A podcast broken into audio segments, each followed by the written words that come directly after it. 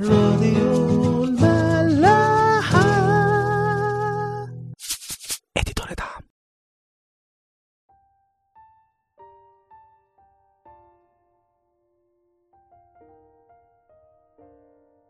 أهلا بيكم في حلقة جديدة من حلقات عيش وملح. كنا وقفنا امبارح عند طلوع موسى للجبل لمدة 40 يوم. عشان يستلم من ربنا لو حي العهد وكل الشرايع والوصايا اللي الشعب هيمشي عليها. الإصحاحات من 25 لغاية 31 من سفر خروج بتتكلم عن خيمة الاجتماع بكل حاجة جواها بالتفصيل وعن الكهنة ورسامتهم ولبسهم.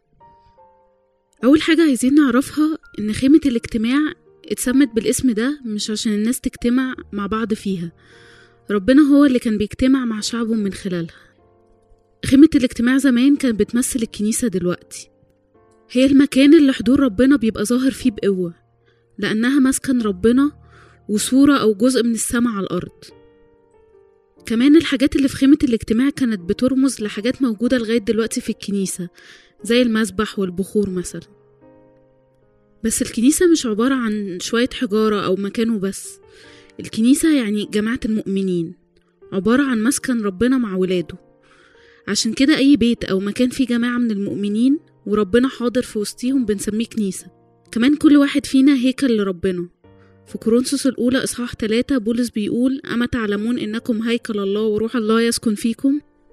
أول حاجة ربنا بيبدأ يكلم موسى فيها في خيمة الاجتماع هي التقديمات أو المواد اللي محتاجينها لبنى الخيمة والحاجات اللي جواها. ربنا بيقول لموسى يخلي كل واحد يقدم اللي يقدر عليه أو يحبه عشان يساهم في بنى مسكن ربنا. من الذهب والفضة والنحاس والحاجات الغالية لغاية الحاجات البسيطة اللي زي الزيت والبخور. ربنا كان حابب إن الكل يشارك في بنى بيته. مش فارقة معاه الحاجة اللي الإنسان بيقدمها دي كبيرة أو صغيرة. المهم إن هي تكون من قلبه. في كورنثوس 2 9 بيقول المعطي المسرور يحب الله. وفي مرقس 12 ولوقا 21 المسيح بيمدح الأرملة اللي جت حطت فلسين في الخزانة. وبيقول الحق أقول لكم إن هذه الأرملة الفقيرة قد ألقت أكثر من جميع الذين ألقوا في الخزانة لأن الجميع من فضلاتهم ألقوا وأما هذه فمن أعوازها ألقت كل ما عندها كل معيشتها هل إحنا كمان دلوقتي بنساهم في بنى بيت ربنا؟ مش شرط الكنيسة اللي على الأرض بس هل إحنا شركة مع ربنا في بنى ملكوته؟ هل بنكرس باسمه وبنجيب ناس لجماعة المؤمنين بتوعه؟ ولو دخلنا أكتر وأخدناها على نفسنا ربنا بيقول بالتقديمات دي هيصنعون لي مقدسا لأسكن في وسطهم. هل إحنا بنقدم لربنا مشيئتنا وإرادتنا وحواسنا وكل حاجة بنمتلكها عشان نبقى هيكل ومكان مقدس لربنا؟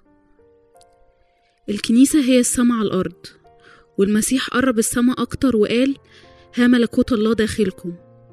يعني السما جوانا. السما اللي بنحس فيها إن ربنا هو السيد على المكان مفيش أي حاجة تانية مغطية على حضوره كل حاجة بنعملها عشان مجد اسمه وتسبيحه. وبنرمي تحت رجليه كل غنانا وكبريائنا وكل الآلهة التانية اللي ممكن تكون بتتحكم فينا. بعد ربنا ما بيخلص كلام مع موسى على التقديمات بيبدأ يتكلم على أهم وأقدس حاجات في خيمة الاجتماع اللي هم تابوت العهد ومائدة خبز الوجوه والمنار. تابوت العهد كان عبارة عن صندوق خشب متغطي بالذهب من بره ومن جوه وفوقه غطا من ذهب برضه. وعليه كروبين يعني ملاكين باصين لبعض. تابوت العهد ده كان بيمثل حضور ربنا لأنه كان بيكلم موسى من بين الكروبين اللي على الغطا. زي أكنه قاعد على عرشه في السماء وحواليه ملايكة. في عدد 22 ربنا بيقول لموسى وأنا أجتمع بك هناك وأتكلم معك على الغطاء بين الكروبين اللذين على تابوت الشهادة بكل ما أوصيك به إلى بني إسرائيل. التابوت كان جواه لوحي العهد وقسط المن وعصا هارون. يعني ربنا كان حاضر في وصاياه اللي اداها لشعبه والمن اللي شبعهم بيه في البرية وعصا هارون اللي كانت بتعمل المعجزات. بعد كده ربنا بيكلم موسى على مائدة اسمها مائدة خبز الوجوه ويقول له تجعل على المائدة خبز الوجوه أمامي دائما.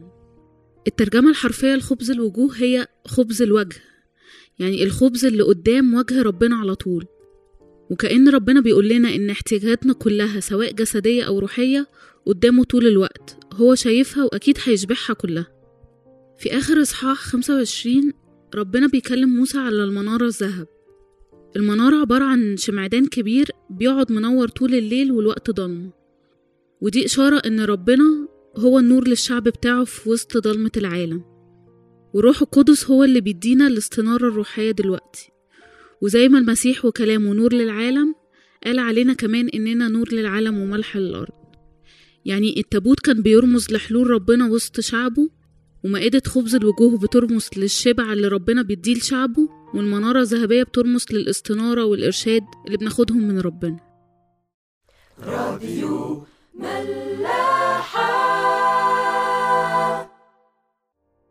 إصحاح 26 بيشرح خيمة الاجتماع بالتفصيل وإيه هي المواد اللي هيستخدموها وإزاي هتتبني؟ ربنا ورى موسى وهو على الجبل نموذج لخيمة الاجتماع بكل حاجة فيها وقال له يعمل زي اللي شافه ده بالظبط. عشان بس نبقى متخيلين الخيمة كانت عبارة عن مستطيل متغطي بتلات أنواع غطيان عشان الشمس والمطرة والمدخل كان من الناحية تحت الشرق.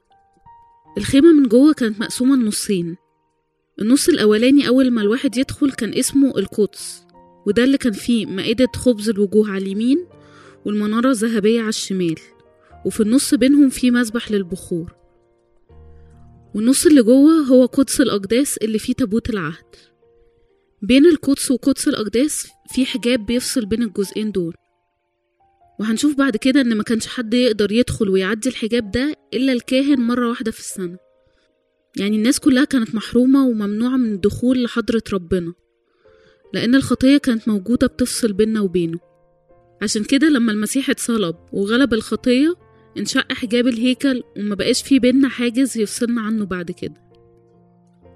رسالة كلوسي إصحاح واحد آية واحد وعشرين بتقول وأنتم الذين كنتم قبلا أجنبيين وأعداء في الفكر في الأعمال الشريرة قد صالحكم الآن في جسم بشريته بالموت ليحضركم قديسين وبلا لوم ولا شكوى أمامه نشوفكم بكرة.